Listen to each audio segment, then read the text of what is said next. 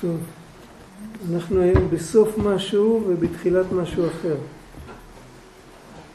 הסוף, על הסוף אפילו אפשר לדלג, זה סך הכל סיכום של מה שקראנו קודם.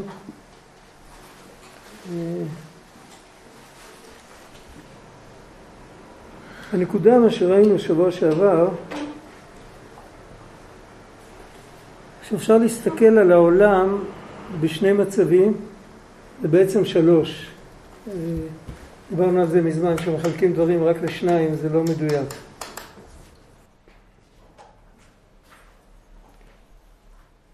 בואו בוא נרחיב את זה יותר, אני רק רוצה לתת סיכום, אבל אני רוצה להיכנס לזה נכון. אה, יש הרבה דברים בעולם שיש להם אובייקטיבית, לא בתפיסה שלנו, יש להם אובייקטיבית כל מיני מצבי צבירה ואנחנו לא יודעים אה, להחליט, למשל מים. זה מים ובחום זה עדים ובקור זה קרח, ככה נראה לנו הכי נכון להגיד. אבל אה, אפשר גם להגיד שזה קרח ובחום זה מים ובחום יותר גבוה זה עדים. אפשר להגיד שבעצם זה עדים. רק כשזה מתקרר טיפה אז זה מים וזה מתקרר עוד יותר אז זה קרח. מה נכון? נכון שיש כאן איזו אנרגיה שיש לה של... שלוש צורות של ביטוי. יש צורת ביטוי כזאת, יש צורת ביטוי אחרת. הכל נכון. בתנא, בתנאים אחרים, בתנאים כאלה זה צורת הביטוי כזאת, בתנאים אחרים צורת הביטוי היא שונה. זה כל הסיפור, נכון? אותו דבר, אם ניקח למשל דוגמה שמזבלים את האדמה. הזבל הוא נותן כוח באדמה, האדמה נותן כוח בצמחים, והצמחים נותנים כוח בבעלי חיים או בבני אדם. יש כאן שלוש מצבי צבירה שונים. בהתחלה זה זבל, אחר כך זה אדמה פורייה, אחר, אחר כך זה צמח, אחר כך זה חי. ו, ומה נכון? נכון שזה אף אחד לא מכולם, יש איזו אנרגיה מסוימת שיכולה להיראות גם כמו זה וגם בכל בתנאי מסוים, אם ייתנו לה תנאים מסוימים, היא תשדר על הגל הזה, ייתנו לה תנאים אחרים, תשדר על גל אחר. וכן הלאה. אתה רואה גרעין, גרעין של אבטיח. אתה יכול לשים אותו פה מאחורי האוזן ולא יראו אותו. זה מה שגודל מזה זה... כן? אז זה, זה בעצם, כל הדברים ככה, והאמת שכשאנחנו מסתכלים על כל העולם, זה, זה כניסה טובה להבין את זה, הדוגמה הזאת. בעצם כשאנחנו מסתכלים על כל העולם, אנחנו רואים בעצם דבר אחד ויחיד. אנחנו רואים כוח אלוקי אינסופי שהוא מתבטא במקומות שונים ובזמנים שונים ובתנאים שונים בצורות שונות. זה סוג הסתכלות אחת על העולם. יש עוד סוג הסתכלות של להיזכר איך שהכל היה בפוטנציה לפני שזה נברא. עכשיו זה כבר נברא. זה היה בפוטנציה לפני שזה נברא. את ההסתכלות הזאת אנחנו מזכירים בתפילה, בסידור זה כתוב. זוכרים? תפילת השחר. קודם שנברא העולם, אחר שנברא העולם, זה מופיע. יש הסתכלות, ההסתכלות הרגילה, איך שאנחנו מסתכלים על העולם. אה, כולם נגד כולם, כולם אוכלים את כולם, כולם בולעים את כולם, כולם נלחמים בכולם. זה הדרך הרגילה להסתכל. בכלל לא מודעים שיש שורש משותף. לא זוכרים שהיה שורש משותף, אז זאת אומרת, מה זה כאן שלוש הסתכלויות? ההסתכלות הרגילה, הסתכלות אחרת שהיא קיצונית לצד ההפוך. שזה להיזכר איך זה היה נראה לפני הבריאה. וההסתכלות השלישית זה הסתכלות שמחברת את שניהם. זאת אומרת, עכשיו אחרי הבריאה, כבר אחרי הבריאה, אבל עדיין זה רק צורות ביטוי שונות של אותו דבר. זה ברור? ויש לזה עוד משל, שזה משל למוזיקאים. זה משל של רבי נתן. המשל הקודם שאמרתי זה משל של הרבי עם פיאסצנה. הוא כותב את זה בבני מחשבה טובה. המשל שאני הולך להגיד עכשיו, אומר רבי נתן, הוא אומר ככה, יש קול ויש הד, יש משהו שמורכב משניהם. קול זה מה שיוצא מהפה שלנו, הד זה מה שהקירות מחזירים לנו, במקום ש... שהתנאים מאפשרים את זה, ומה שיוצא מכלי נגינה זה הקול וההד ביחד. זה הלכות בריאה ורבייה, נכון? זה הלכות בריאה ורבייה? כן, כן, כן. זה גם קשור לחיבור בין... כן, כן, כן, כן, כן, נכון, אתה צודק. עכשיו, מה זה? הוא אומר ככה, הסיפור של הבריאה זה הקול הישר, עשר המאמרות שנברא העולם זה כמו הקול הישר. הסיפור של ההסתכלות שלנו על הבריאה, שהכל חוקי טבע והכל, אה, כמו שאמרתי, אחד אוכל את השני, ואיש לדרכו, איך כתוב בישעיהו, איש לדרכו טעינו, או פנינו, אני כבר לא זוכר. זה, זה הסיפור ההפוך, זה, הכל, זה ההד, והחיבור של שניהם זה, זה מתן תורה בעצם. זה, אתה יודע שאתה אחרי הבריאה, אתה נמצא בעולם, ואתה צריך לתפקד בעולם, ואתה צריך להכיר את העולם, אבל תזכור שהעולם הוא רק הד למשהו יותר עמוק. זה ברור. אותו דבר, אה, סיפרתי פעם את הסיפור של ה... שהבן איש חיים מספר על הילד הקטן שפוגש ילד בתוך הראי והוא אף פעם לא ראה ראי. זוכרים את הסיפור? כן. לא זוכרת? הוא פעם ראשונה רואה ראי, הוא נמצא אצל אחותו בעיר הגדולה, הוא פעם ראשונה פוגש ראי, ואז הוא מזעיף פנים, ואז הילד בראי גם מזעיף פנים, ואז הוא עושה ככה, ואז הילד גם עושה ככה, ואז הוא בורח מהחדר, הוא אומר, אני לא רוצה לישון פה. ואז אה, אחותו אומרת לו, מה הייתי לך להסביר לו מה זה ראי? היא אומרת לו, תיכנס לחדר, תחייך, תחייך לפני שאתה נכנס. אז בבוקר הוא בא ואומר, יש לי חבר חדש, רק הוא לא יודע לדבר. וככה הוא גומר את הסיפור פחות או יותר, זה משל, זה גם, זה, מש, זה גם, זה מושג קבלי בעצם, יש אור ישר ואור חוזר. יש את החיבור של שניהם. האור הישר זה כל מה שבא מלמעלה, כמו אה, נבואה, רוח הקודש, גם בריאות, פרנסה, הכל, זה, זה האור הישר. האור החוזר זה כמו מעשים טובים, כמו אפילו בני הנביאים שהלכו ללמוד אצל אלישע, להתכונן לקבל נבואה, זה אור חוזר. כל מה שבא מלמטה זה אור חוזר. כל מה שמקבלים מלמעלה זה אור ישר. העבודה של האדם זה לחבר את שניהם. מה פירוש לחבר את שניהם? לחבר את שניהם זה לזכור שגם האור החוזר הוא סך הכל השתקפות של אור ישר. זאת אומרת שכל מה שאנחנו עושים זה פסוק בתנ"ך. אתם יודעים איפה זה כתוב?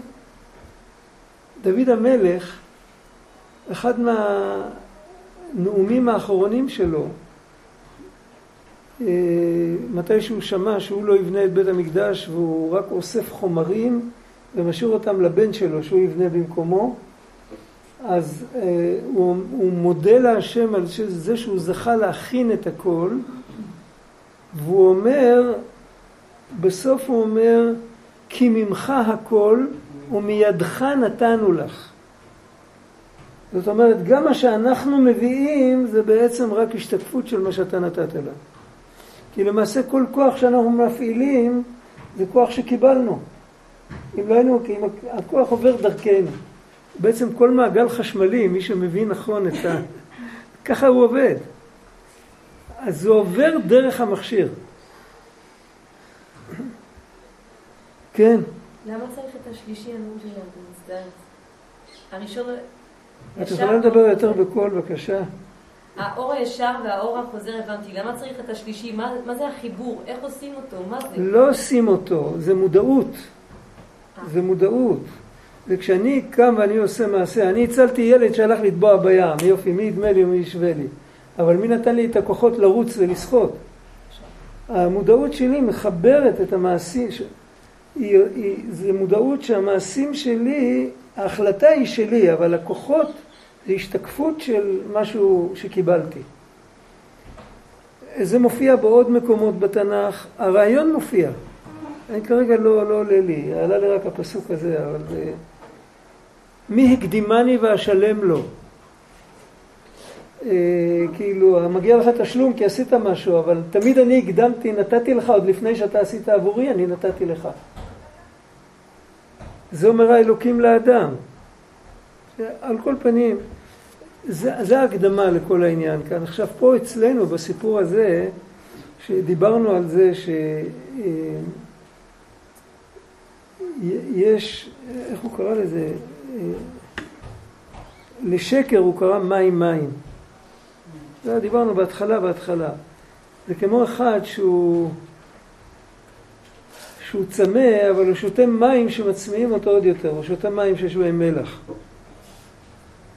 אותו דבר, בן אדם ששקוע בשקר, אז בעצם, למה אנחנו משקרים? מי לא מכיר את זה? למה אנחנו משקרים? לא נעים לנו, אמרת. כן, אנחנו רוצים לפתור בעיה. כן, עלה תאנה. רוצים לפתור בעיה. אם פותרים בעיה ונוצרים במקומו עשר בעיות אחרות, אז הפתרון הזה הוא לא פתרון. כל פעם שאנחנו משקרים, אנחנו, אנחנו מסתבכים בעצם. והשקר הכי גדול זה המודעות היומיומית שיש לנו, שאנחנו מסתכלים על העולם כעל יחידה נפרדת, זה כמו ילד ששומע הד ולא יודע שיש קול, הוא חושב שהעצים צועקים אליו, או הקירות מדברים אליו. ככה הוא חושב. או כמו הילד הקטן שרואה השתקפות וחושב שיש שם ילד. זה השקר. כשנכנסים לשקר הזה ומאמינים בו, אז צריך אחר כך הרבה שקרים בשביל לכסות על השקר הזה. עכשיו, מה העיקר העיקר, מה שצריך להבין, וזה אנחנו נראה את זה בתורה הבאה יותר, יש קשר בין שתי התורות. זה נ"א, אנחנו נלך לנ"ב. מה המוטיבציה שלנו להיות כמו ילד קטן ולהאמין, האמת, בן אדם מבוגר, מעמיק, חושב, כשהוא מסתכל על העולם, הוא מבין שיש כאן משהו יותר עמוק. בלי להיות, במרכאות, בלי לקרוא לו, בלי להיות קדוש, בלי להיות דתי, בלי להיות כלום. רק להיות בן אדם נורמלי, כן? לשכב על הדשא, להסתכל על הכוכבים, להבין שיש כאן משהו מעבר למה שניוטון אה, מספר לנו, או מעבר למה שאיינשטיין מספר לנו. יש כאן משהו, ודרך אגב, גם ניוטון ואיינשטיין קלטו את זה, הם בעצמם. אז אה, לא בגלל שהם היו קדושים וטהורים, או נביאים, או גאונים, אלא בגלל שהם היו בני אדם. אנחנו מדחיקים את זה, רובנו מדחיקים את זה, גם האנשים הדתיים, וגם אנשים שמתיימרים להיות קדושים, אה, אוהבים להדחיק את זה ולחשוב על זה אולי רק בזמנים מסוימים, כשמשתלם להם לחשוב על זה. כשיוצאים לחופש, עושים שייט על הכנרת, ורואים שם איזה שקיעה עם ירח, אז זה משתלם לחשוב על זה. אבל uh, כשלא משתלם לחשוב על זה, מדחיקים את זה. כאילו, יאללה, תהיה נורמלי, לזה קוראים נורמלי, להסתכל על העולם, על השטחיות. המדע, מה? המדע זה גם בגלל שהמדע מאוד חדר לחיים שלנו. אה, גם נכון, נכון, נכון, נכון, נכון. אני פשוט שכחתי מזה. את צודקת. יש, יש את הסיבה הזאת, אבל, אבל מה, אם רק הסיבה הזאת הייתה, אז היה לנו עם מה להתמודד.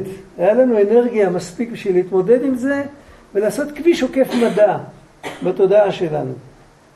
כן, ממש. היינו יכולים, כי יש המון המון דברים שאנחנו עוקפים. אה, יש אה, זיהום אוויר, זיהום אדמה, זיהום מים, ואנחנו משתדלים לעקוף את זה. איך שאנחנו יכולים, כן? וזה גם דברים שכל המודרניזציה הביאה לנו, ביחד עם המדע. זה עסקת חבילה כזאת. ואנחנו מנסים להתמודד.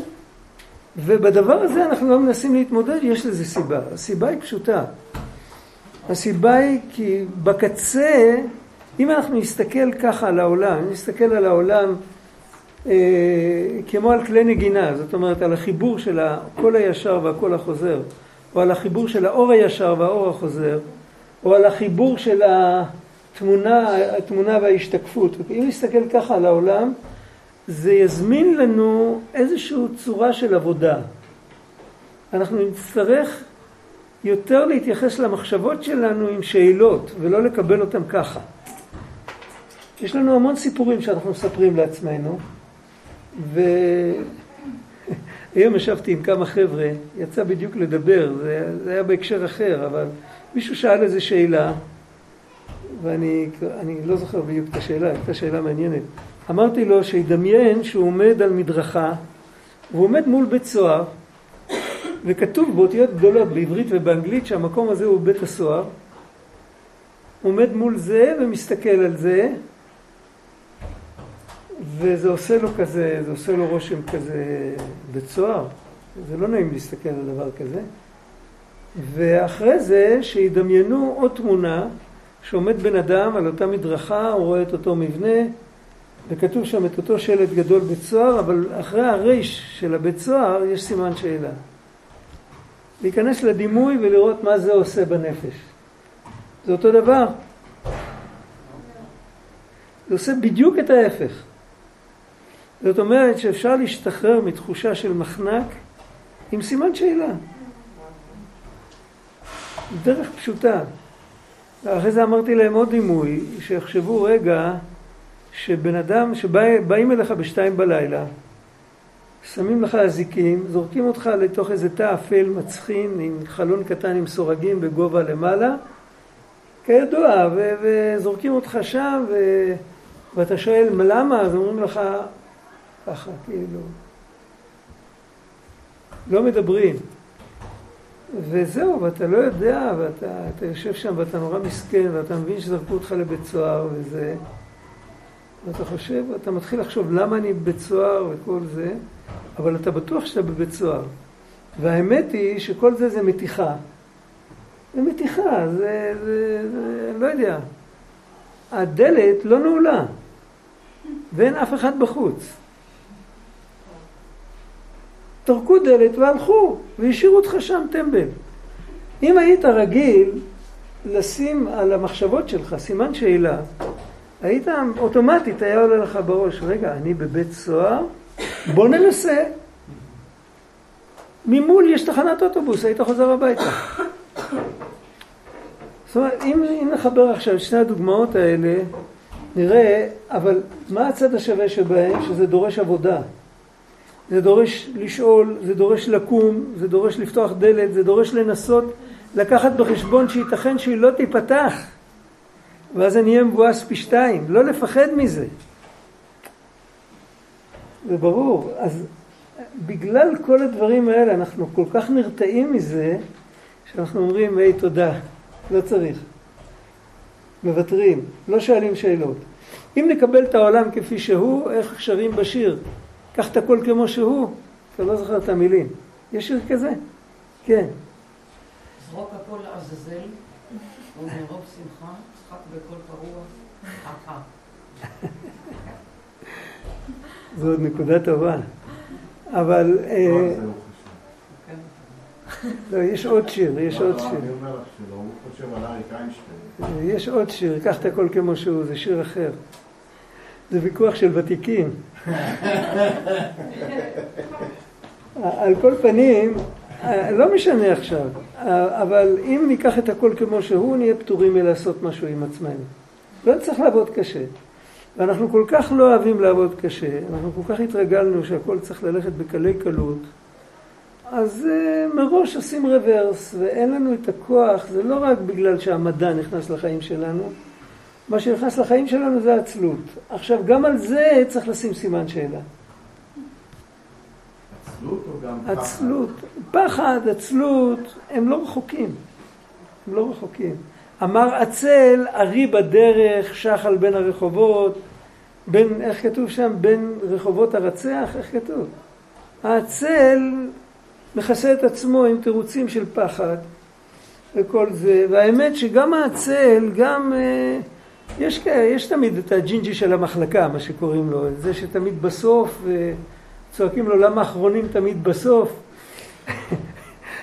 אז האחד הזה שהוא עצלן, והוא יודע מגיל אפס, הוא יודע שהוא עצלן, והוא יודע שהוא יהיה עצלן עד סוף ימיו, אם הוא יחשוב את אותה מחשבה עם סימן שאלה בסוף, ויגיד לעצמו אני עצלן, הוא יפסיק להיות עצלן. אחרת, בהשגחה פרטית, הקדוש ברוך הוא יזמן לו איזו סיטואציה ששם הוא כבר לא יוכל להיות עצלן יותר. וזה נורא ואיום. אבל עדיף להיות חכם ולעשות את זה לבד. זאת אומרת שיש לנו תמיד איזושהי עבודה שאם אנחנו נעיז לשאול שאלות, לשים סימני שאלה, אני אצטרך לעשות אותה. ברגע שאנחנו לא עושים את זה, אז אנחנו חוסכים הרבה עבודה, בסוף נפגוש את כל העבודות הקשות. אבל לכל הפחות לא, לא נצא פראיירים, אנחנו לא הכרחנו את עצמנו לעבוד. זה יצר הרע כזה, זה יצר הרע שלא נותן לנו לזוז. מהיצר הרע הזה צריך להיפטר. בתורה הבאה הוא מדבר איך נפטרים מזה, בתורה נ"ב, בתורה של ההתבודדות. אבל בתורה הזאת הוא רק שם את האצבע על, ה, על הנושא בכללותו. ואז הוא אומר, לפי זה הוא מסביר את הקטע שהוא הביא קודם מה, מהתלמוד. זה, זה, זה, זה, זה דברי אגדה בתלמוד, סיפור על רבי עקיבא וחבריו שנכנסו לפרדס, זה ברייתא, תנור הבנן כתוב שם. ארבעה נכנסו לפרדס, ורבי עקיבא אמר להם, הם היו שלושה חוץ ממנו, רבי אלעזר בן עזריה, אה, מי עוד היה שם? אה, אלישע בן אבויה ובן זומא. אה לא, בן זומא, בן עזאי, סליחה, לא רבי אלעזר בן עזריה. בן זומא, בן עזאי, אלישע בן אבויה ורבי עקיבא. רבי עקיבא היה המנהיג, כאילו, הוא אמר להם, כשאתם מגיעים לאבני שיש טהור, זה מטאפורה. אל תגידו מים מים, כי כתוב דובר שקרים לא ייכון לנגד עיניי. הוא גם יכל להגיד להם מדבר שקר תרחק. הוא בכוונה בחר ביטוי שמדבר על ראייה, על הסתכלות. אנחנו נראה את זה בהמשך. מה זה המקום הזה של אבני שיש טהור? זה שאמר רבי עקיבא, כשאתם מגיעים לאבני שיש טהור, שיש טהור הוא בחינת אחר הפעולה, שהוא יש, ואז שייך שם טהור. זה ההסתכלות של אחר הבריאה. התחלנו עם שלוש הסתכלויות, זוכרים? ההסתכלות של אחר הבריאה זה שיש טהור. לא תמיד זה שיש טהור, אבל באופן הכי נעלה של זה, זה שיש טהור. קוראים לזה שיש בגלל שזה, בתוך המילה שיש, הוא קורא את זה כאילו שכתוב שיש. יש כאן משהו. והטהרה, זאת אומרת במצב, האופ, במצב האופטימלי שלו העולם הוא טהור. זאת אומרת שיש כבר אפשרות ללכלך. זה המודעות שלנו. המודעות שכל אחד נפרד וכל אחד לדרכו ואנחנו יכולים, איך כתוב שם, איש את רעהו חיים בלעו. זה, זה, זה, זה המצב שלנו. אם תרצו זה השיש הטהור. מה זה אבני שיש טהור? אבני שיש טהור זה לחבר את השיש הטהור למשהו שנקרא אבן. עכשיו שימו לב לרמז, אבן. יש כאן רמז קבלי שלא נכנס, לא ניכנס כל כך לצד הקבלי שלו. היום המקובל שלנו עלה, לא, לא הגיע. מה קרה לו? כן. אה, אוקיי. אה, בדיוק. במקור בקבלה זה שם בן.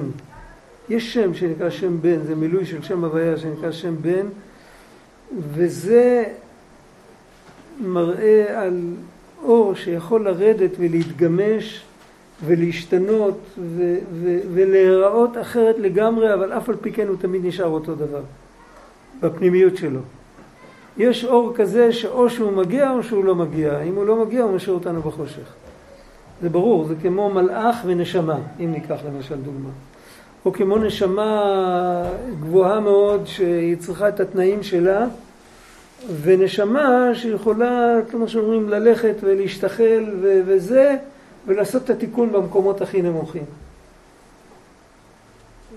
בתנ"ך יש לנו את יוסף ויהודה, יוסף היה ככה, עומד על עומדו, אף פעם לא, אף פעם לא נופל, אבל בצאצאים שלו, אם מישהו נפל, הוא כבר לא יכול לקום יותר. שאול. כן? ויהודה הוא נפל והתרומם, ודוד נפל והתרומם, הוא נפל פעמיים והתרומם. זה, זה הנשמות ששייכים לשם בן, ויש להם את היכולת לחזור לשורש אפילו שהם ירדו למטה מטה. ואנחנו כולנו בדורות האלו, אנחנו כאלה. זה, זה האופי שלנו, זה התקווה שלנו. מצד אחד אנחנו מתבלבלים מהר, מסתבכים מהר, מצד שני אנחנו גם יכולים לתקן עד הסוף. וכאן הוא נותן עוד רמז למילה אבן, שזה אבא ובן ביחד. שם המילה בן היא נדרשת מצד הגמטריה שלה, בגלל שזה כמו בהמה, רוח הבהמה יורדת למטה. מצד שני, עם בהמה אתה יכול להגיע למקום שאתה צריך יותר מהר. ולטוב ולרע. היה פעם, היה פעם יהודי שהבן שלו הלך בדרכים עקלקלות, הוא לקח אותו, הוא הלך לאיזה צדיק ושאל אה, מה עושים איתו. אז הצדיק אמר לו, תביא אותו אליי. אמר לו, לא רוצה לבוא. תגיד לו שאצלי בחצר יש סוסים מיוחדים. בכל חצר היה סוסים. כמו שהיום יש אופניים בכל פינה, היה, היה, היה סוסים בכל מקום. אבל תגיד לו שאצלי הסוסים הם מיוחדים. אז, אז הוא הסכים להגיע. באמת היה שם איזה כמה סוסים מאוד מאוד אה, חזקים ומשובחים, והילד הסתובב בחצר וזה, והסתכל על הסוסים. פתאום הצדיק מגיע, שם לו יד על הכתף ואומר לו, מה דעתך, איזה סוס הכי טוב? אז הוא אומר לו, הוא מראה לו, רואים על סוס, כן, שיש לו עיניים. אז הוא אמר לו, הנה הסוס הזה. הוא אמר לו, למה? כי איתו אפשר להגיע יותר מהר, לדרך יותר ארוכה. ועם השני אי אפשר להגיע, הוא אמר לו, לוקח המון זמן. אז הוא אומר לו, אבל אם טועים בדרך, אז עם הסוס ההוא לא התרחקו כל כך. עם הסוס הזה שאתה מראה עליו, התרחקו נורא. אז הוא אומר, נכון, אבל גם אפשר לסובב אותו ואז אפשר לחזור חזרה הביתה. הילד אומר. ואז הצדיק מסתכל עליו עמוק בעיניים ואומר לו, ככה? ואז הוא חוזר הביתה, משאיר את הילד בחצר עם המחשבות שלו. ואז האבא יוצא, חוזר הביתה עם הילד, הילד חוזר הביתה, זורק את כל השטויות ולוקח את עצמו להיות בן אדם. הוא לא דיבר איתו כלום, הוא דיבר איתו על סוסים. אבל מה, הוא גרם לו לחשוב שאם אתה כל כך מוכשר ואתה יותר חכם מאבא שלך ויותר חכם מכולם ואתה מוצא לך את הדרך שלך לבד, אם אתה תטעה בצומת, אתה יכול להגיע מאוד רחוק. המזל שלך שאתה כזה אחד שאתה יכול גם לחזור מהר. הוא לא עשה חשבון, אם ככה, מה אני צריך לחכות? בוא, אני אחזור עכשיו. על כל פנים, זה, זה אחד מהמובנים של רוח הבהמה היורדת למטה. זה ברור? מצד אחד יורד, מצד שני הוא יכול גם לעלות. כאן הוא מדבר על אב ובן ביחד, כאילו שכתוב פעמיים את האות האמצעית, אב ובן. אב ובן ביחד, זאת אומרת, זה מצב שהבן נמצא עדיין לפני שהוא נולד. ומה העבודה, אין מה לעשות עם זה. יש מה לעשות עם זה. האב, הבן נמצא שם במוח של האבא לפני שהילד נולד, לפני שהילד היה אפילו בתוך הבטן של האימא, הוא היה בתוך המוח של האבא. הוא היה, הוא היה קוד גנטי בתוך האבא. אפילו יכלו לראות אותו במיקרוסקופ. מה זה אומר לנו? אבל מה שאומר לנו זה, אם אתה רוצה, הוא, הוא לא מדבר על האבן, הוא מדבר על השיש הטהור, אם אתה רוצה לחבר את השיש הטהור לאבן. זאת אומרת, אם אתה מסתכל על העולם כפי שהוא במציאות שלו עכשיו, אם אתה רוצה לחבר אותו במודעות שלך לדרגה שהוא היה לפני שהוא נברא. באיזה אופן אנחנו יכולים לעשות חיבור כזה? יש רק שני אופנים, או להחריב את העולם, שזה ודאי לא עניין, או לזכור שגם אחרי שכל החיות והשפע ירד עד למטה מטה, גם למטה אפשר להיות מחוברים. זה רק תלוי בהסתכלות שלנו. זאת אומרת, זה, זה מה שדיברנו על הסימן שאלה. כל פעם שבאה ההסתכלות השטחית, שלמדת אותנו להסתכל על הדברים, גם על אנשים דרך אגב, להסתכל על אנשים בשטחיות ועל דברים בשטחיות ועל סיטואציות בשטחיות. קרה, קרה, מה... לא קורה שום דבר, תמיד רוצים להגיד לנו משהו, אף פעם לא קורה, זה לא קורה. מדברים איתנו כל הזמן, רק אנחנו, כל זמן שאנחנו מסתפקים עם הסיפור הזה, ויש הרבה צ'ופרים בסיפור הזה, אפשר לישון בשקט אם מקבלים את הסיפור הזה. אם אנחנו מעיזים לשים על זה סימן שאלה, ואנחנו לא ממשיכים עם השקר, אז אנחנו יכולים לחבר במוח שלנו, בלב שלנו, את השיש הטהור עם האבן, עם, ה... עם, עם קודם הבריאה. לא נחזיר את העולם לתוהו ובוהו. העולם ממשיך, אנחנו נמשיך להיות חוטבי עצים ושואבי מים כמו קודם, בדיוק אותו דבר.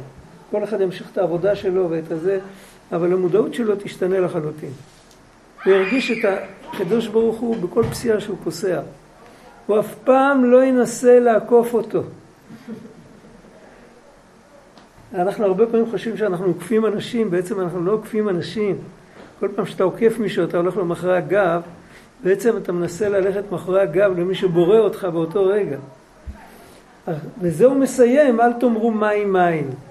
מים מים זה, זה שקר, זה מים מלוכים שגורמים צמאון. כמו שדיברנו על השקר, שמשקרים זה רק מסבך יותר. אם אתה רוצה לקרב את השיש הטהור לאבן, תפסיק לשקר. ולהפסיק לשקר זה כמו שהקוצקר אמר, בתורה כתוב לא לשקר את החבר, ואנחנו אומרים, לפנים משורת הדין, תפסיק לשקר את עצמך. וזהו, וזה פחות או יותר הסיום של כל העניין. הרב גד, כן. אדם עכשיו נמצא בעומס. עומס? עומס מסוים, לחץ. כן, כן. אוקיי. איך איך הוא יכול לעצור בזמן אמת ולשאול את הסימן שאלה? זאת אומרת, הוא כל כך נכון, נכון, מזוהה נכון, אוקיי, אוקיי. בסיטואציה. יש לי חבר שאומר ככה, תקשיב טוב, הוא אומר לכל העולם יש 24 שעות ביום, לחסיד של רבנו יש רק 23 שעות ביום. שעה אחת יורד, צריך להתבודד. זה הפתרון לכל הבעיות. אפילו בזמן אמת אתה עכשיו בקלקול השמחה? קודם כל להוריד שעה, תראה, אה, אמר פעם, היה פעם אה, בחב"ד, היה אחד מגדולי האדמו"רים לפני כמה דורות, אז התחילו בדיוק הטלגרמות, והטלגרמות עשו, עוד לא היה טלפון, כבר היה טלגרמה. אנשים קיבלו את הטלגרמה לפתח בתיהם אה, בחמש בבוקר לפני תפילת שחרית, ובטלגרמה היה כתוב שהמחירים עולים, המחירים יורדים, אתה מיד צריך, וכשהיה כבר טלפון, אז כבר עוד, זה עוד תיקן את הלחץ של הטלגרמה, יכלו עוד להתקשר. רק כשהיה רק טלגרמות היה צריך לרוץ, ובשביל בשביל לשלוח טלגרמה היה צריך לרוץ לדואר. זה עוד אני זוכר. היום אנחנו בכלל חיים בעולם אחר. ואז אה, האנשים היו מתייחסים, בינתיים מישהו אחר ייקח את הסחורה, ויהודים היו סוחרים, יהודים. אז פעם שאלו אותו, מה עושים במצבים כאלה? את האדמו"ר שאלו. אז הוא אמר, הטלגרמה לא תמיד, טלגרמה לפעמים השליח מביא אותה באחד בלילה. ואף אחד מבני הבית לא העיר אותו כדי לראות שהגיעה טלגרמה. נתנו לו לישון עד הבוקר. בבוקר הוא פתח את העיניים, הוא ראה את הטלגרמה. אם היו מתייחסים לתפילה כמו לשינה, לא היו פותחים טלגרמה לפני התפילה. זה ברור. אתה איתי? אני לא הבנתי את העניין של השינה והטלגרמה. לא, לא. אני שואל אם בן אדם עם כל הלחץ, כן. הוא ישן? הוא הולך לישון? הוא מוצא זמן ללכת לישון? כי לישון זה חשוב לו. אז, אז הכל סקאלה של חשיבות. אם הוא מסדר נכון את הסקאלה של החשיבות, שום לחץ לא יכול לשגע אותו. בסדר, אז הדבר הזה, הפרויקט הזה לא בשבילי, זה לחוץ יותר מדי, אין מה לעשות. לפי מה שאתה אומר, השעה הזאת מתקנת את כל הזמנים שביום שכחנו. אבל עדיין בזמנים האלה שכחנו. זה... לא שכחנו, אבל לאט לאט אנחנו מתחילים להיזכר. עשית פעם יוגה? איך היה לך הפעמים הראשונות? היה לך קשה. לא עשית את זה 24 שעות. עשית את זה 20 דקות, כמה? ביום השני היה לך טיפונת יותר קל, לא שמת לב, נכון? אחרי שבועיים כבר היה לך הרבה יותר קל. נכון או לא? תלוי איזה תרגילים. יש תרגילים חדשים למה. עזוב, אני מדבר על אותו תרגיל שאתה מתרגל שבועיים. משתדל לא לשקר, אבל כן. לא. כן, למרות שכל היום אתה עושה דברים אחרים. בסוף זה הופך להיות מובן מאליו, כאילו, אתה...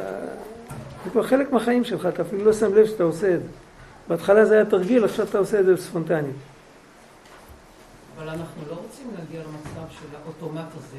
לא, הוא לא אוטומט, כי אוטומט זה לא יגיע, כי אוטומט זה לא יכול להגיע, בגלל שאובייקטיבית יש איזו הסתרה בעולם, שההסתרה הזאת תמש- ת- לעולם ועד תמשוך אותנו, שהמובן מאליו, נמל הבית שלנו יהיה העולם הפיזי. זה לא יעזור לנו, עד שלא נצא מהגוף, אין מה לחשוש. זה רק, רק במודעות, התגובות שלנו השתנו, התגובות במחשבה השתנו. זה לא ממש דומה לאוטומט. באוטומט התגובות הפיזיות משתנות.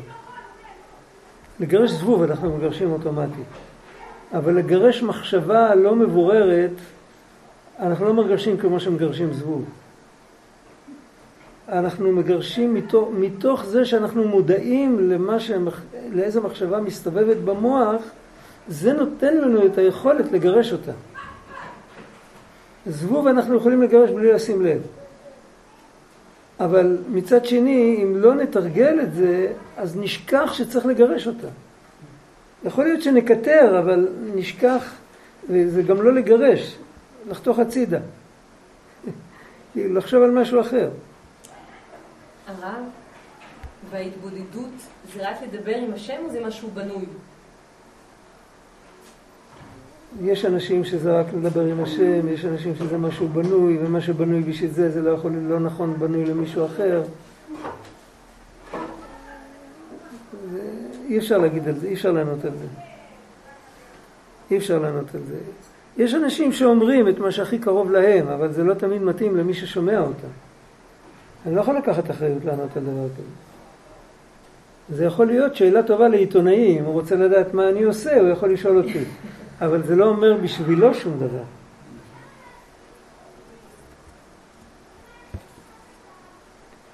ואם תרצה שיהיה קודם הפעולה, אם אתה רוצה שאחר הפעולה יהיה כמו קודם הפעולה, שהיה בכוח, שיהיה אב ובן כאחד, וזה כשאתם מגיעים לאבני ובחינת אב ובן, שהוא בחינת קודם הבריאה, שהיה בכוח, שהיה הכל אחד.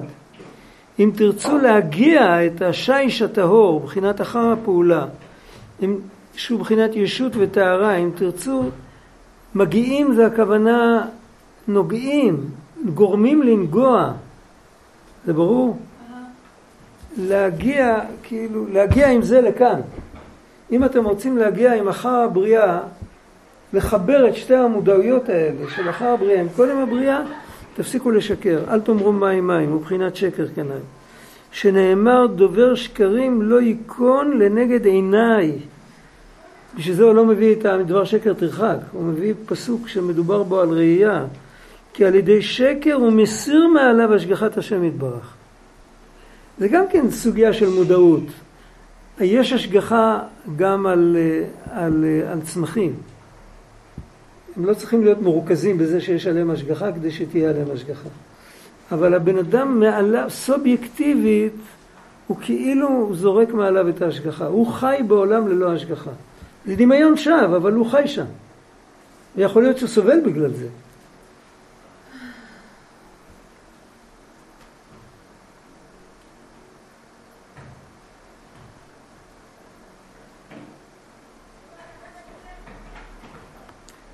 מישהי כתבה פעם ספר, ספר כולו משל, זה כל מיני, זה כאילו ספר לילדים, זה ספר למבוגרים. זה...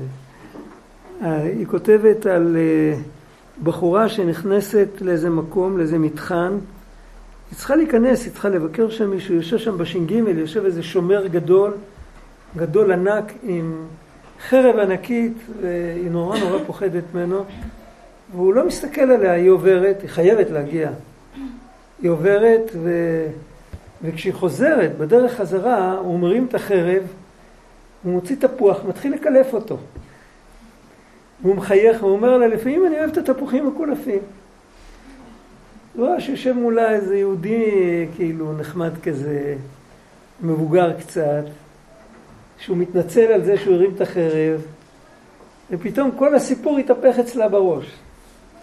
זה משל. זה משל כאילו... אבל על ידי אמת, בן אדם שדובר אמת, מחפש את האמת, השגחת השם יתברך עליו, ועל ידי ההשגחה כולו אחד, כמו שהיה קודם הבריאה כנזכר לעיל.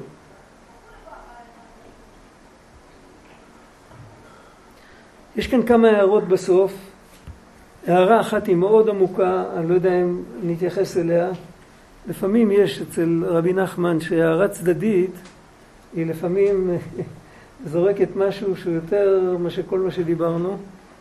כתוב כאן ככה, שכר עולם הבא, עין לא ראתה אלוקים זולתך. מאיפה הוא יודע שזה שכר עולם הבא? זה לא כתוב בפסוק. בתלמוד כתוב, כל הנביאים לא נתנבאו אלא לימות המשיח, אבל עולם הבא, עין לא ראתה אלוקים זולתך. גם הנביא לא ראה. מה זה העולם הבא הזה?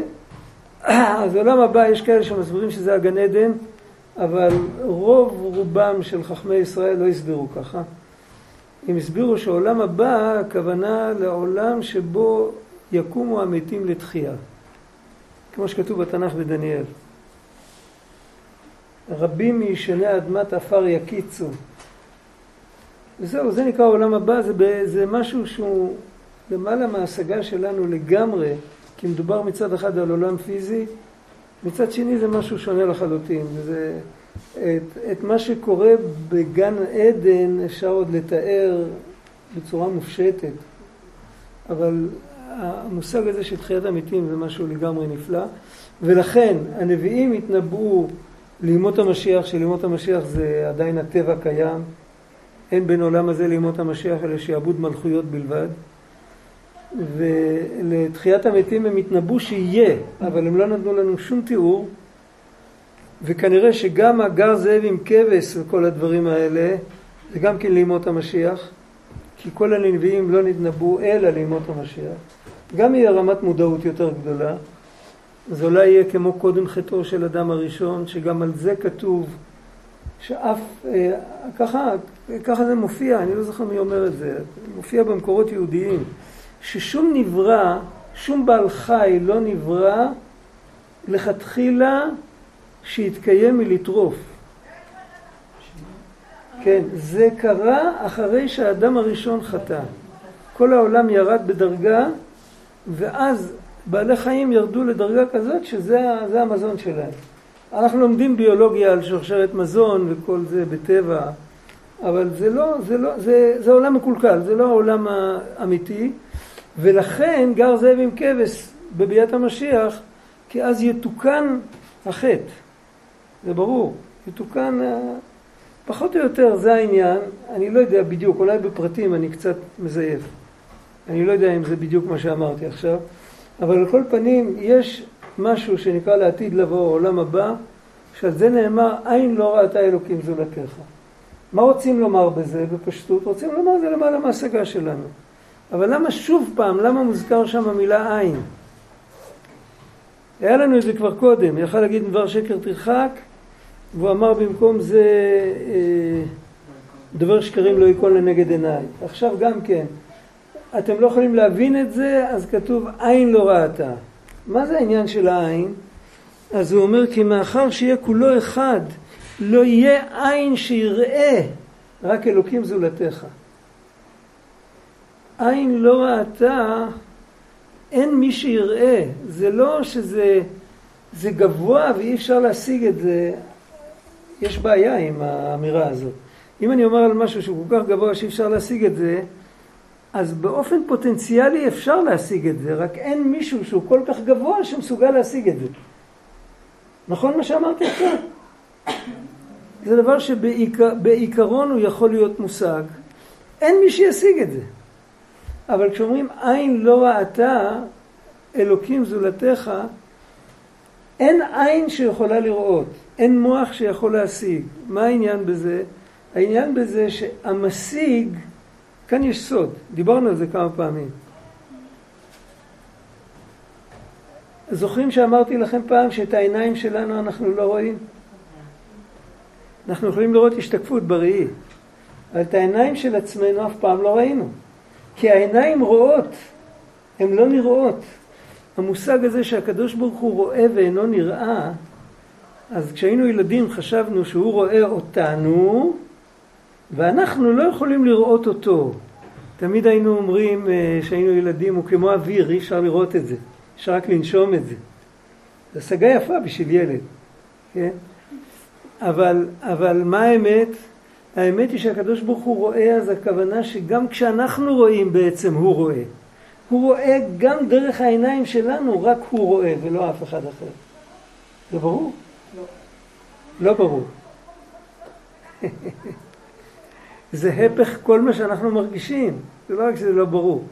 זה הפוך, אנחנו רואים, אנחנו שומעים, אנחנו הולכים, אנחנו עושים, אנחנו זה ההד, אנחנו זה ההשתקפות בראי, כל מה שדיברנו לאורך כל הזה, זה אנחנו.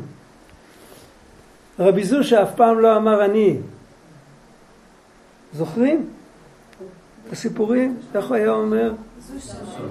רבי זושה היה קם לתיקון חצות, אז היה, היה מתגלגל מהמיטה לרצפה, והיה אומר זושה זושה עד מתי תשכב, את היתר תישן בקבר. ככה היה קם לתיקון חצות. והוא היה קורא לעצמו זושה, הוא לא אמר אני. אפילו כשהיה צריך משהו לבקש ממישהו, אז היה אומר זושה מבקש, זושה צריך. אף פעם לא אמר אני, כי המילה אני בעיקרון היא שמורה, אני השם אלוקיכם. איך כתוב בשירת האזינו, ראו אתה כי אני, אני הוא. רק מה, אנחנו לא במדרגה הזאת, אנחנו לא בזושה, אנחנו אפילו לא קטון תלמידיו.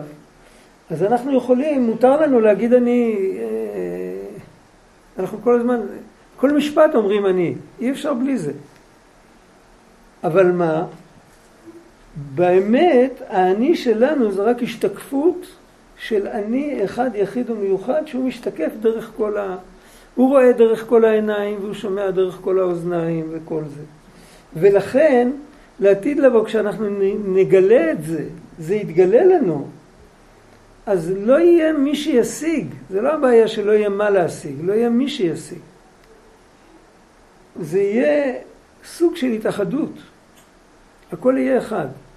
עכשיו, מה זה נקרא שהכל יהיה אחד? אז יש בנצרות, יש מושג שנקרא יוניון מיסטיקה. מי שמכיר את זה. מי שלא מכיר את זה, שתבוא עליו ברכה.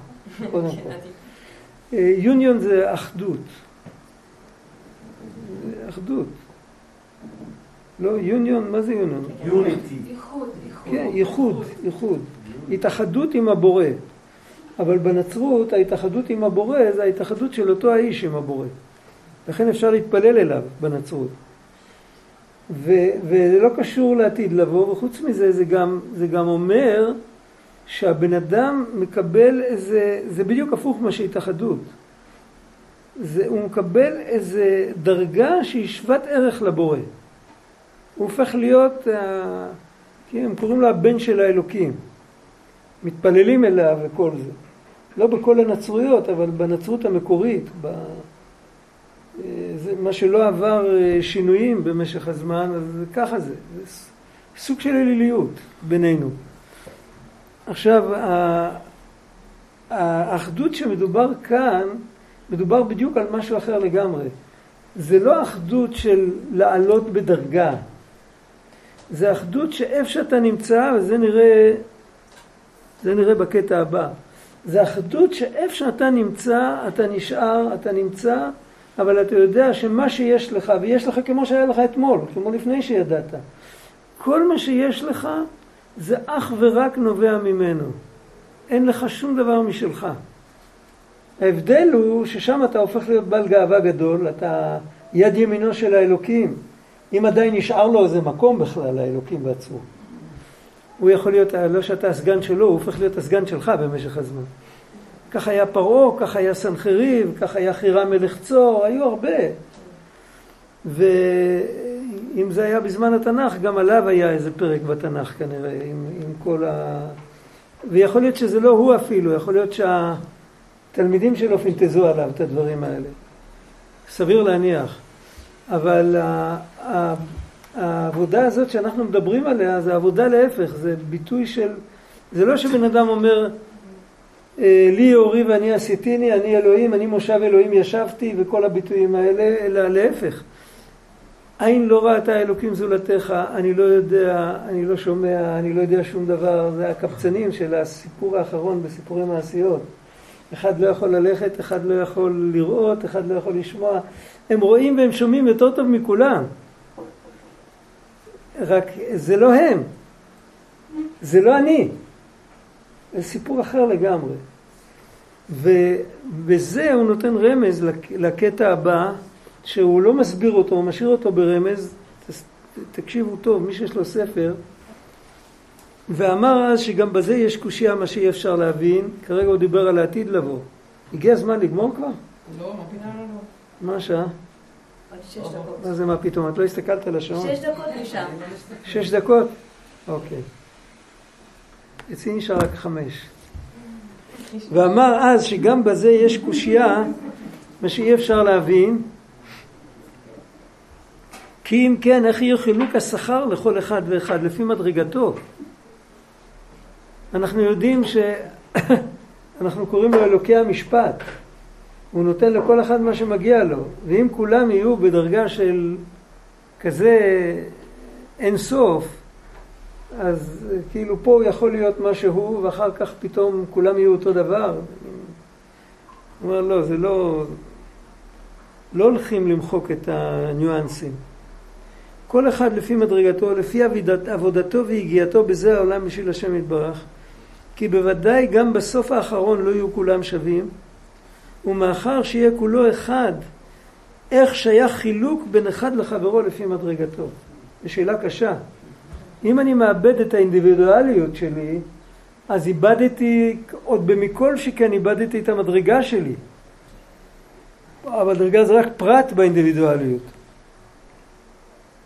איך אפשר לתת לכל אחד לפי מדרגתו? המדרגה, המושג מדרגה כבר לא רלוונטי יותר. מה התשובה לזה? אך בזה יש סוד שאי אפשר להבינו והדברים עתיקים. מה פירוש שאי אפשר להבין אותו? זה לא דחייה, כי במקום אחר הוא נותן משל על זה, הוא מלא הארץ דעה את השם כמים לים מכסים, הוא אומר למעלה רואים את הים באותו גובה, אבל אם אתה זורק אבן עם חוט, ואתה רואה שבכל מקום יש עומק אחר. גם שם לא מבינים איך זה בתודעה, בים זה בסדר גמור, הים הוא מציאות פיזית. אבל הוא כן נותן משל, וכאן הוא לא נותן משל. וכאן הוא אומר, באותו ספר, הוא אומר שאי אפשר להבין את זה. התשובה היא, כתוב כאן גם לשון שהיא לא שגרתית בספר הזה, בדרך כלל הוא כותב אי אפשר להשיג. אתם רגילים כבר לסגנון, וכאן הוא כותב אי אפשר להבין. מה ההבדל בין להשיג ללהבין? זה קודם כל. מה ההבדל? להשיג זה לנגוע. השגתי אותך, תפסתי אותך, כמו משחק תופסת. זוכרים? נגעתי בך, אז אתה, אתה עומד עכשיו, אתה... תפסתי אותך, נפסלת. להשיג זה לאו דווקא בשכל, זה יכול להיות גם בלב, זה יכול להיות גם באינטואיציה, זה יכול להיות גם במקיף, זה יכול להיות... אני מרגיש שזה נכון, להבין זה פה, זה עם האינטלקט. להרגיש שזה נכון כל אחד יכול.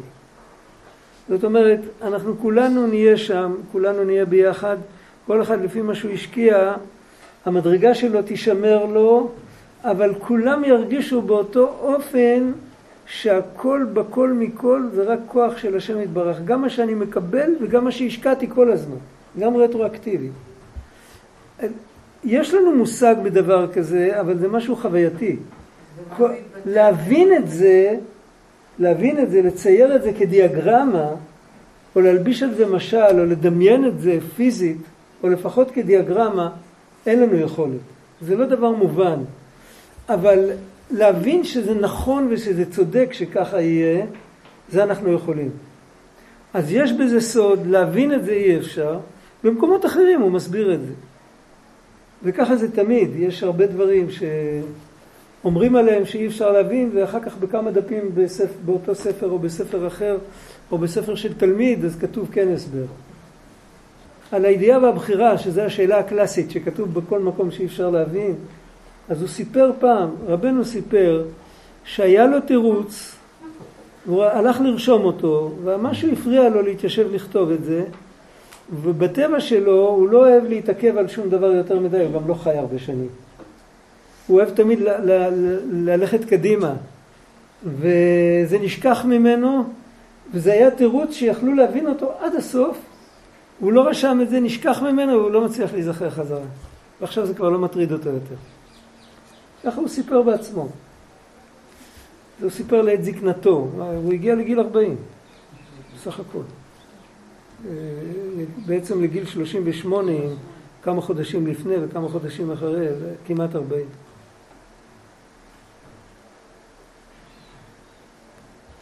טוב, אנחנו נשאיר את זה פה. יש כאן עוד כמה הערות בסוף. אה, מה עוד יש? אה, איפה זה? יש כאן, הוא חוזר עוד פעם לשקר מזיק את העיניים, עם זה התחלנו. ששקר מזיק לעיניים, הוא יחזור לזה עוד. אבל זה כבר ממש הערה הסופית. טוב, להתראות לכולם.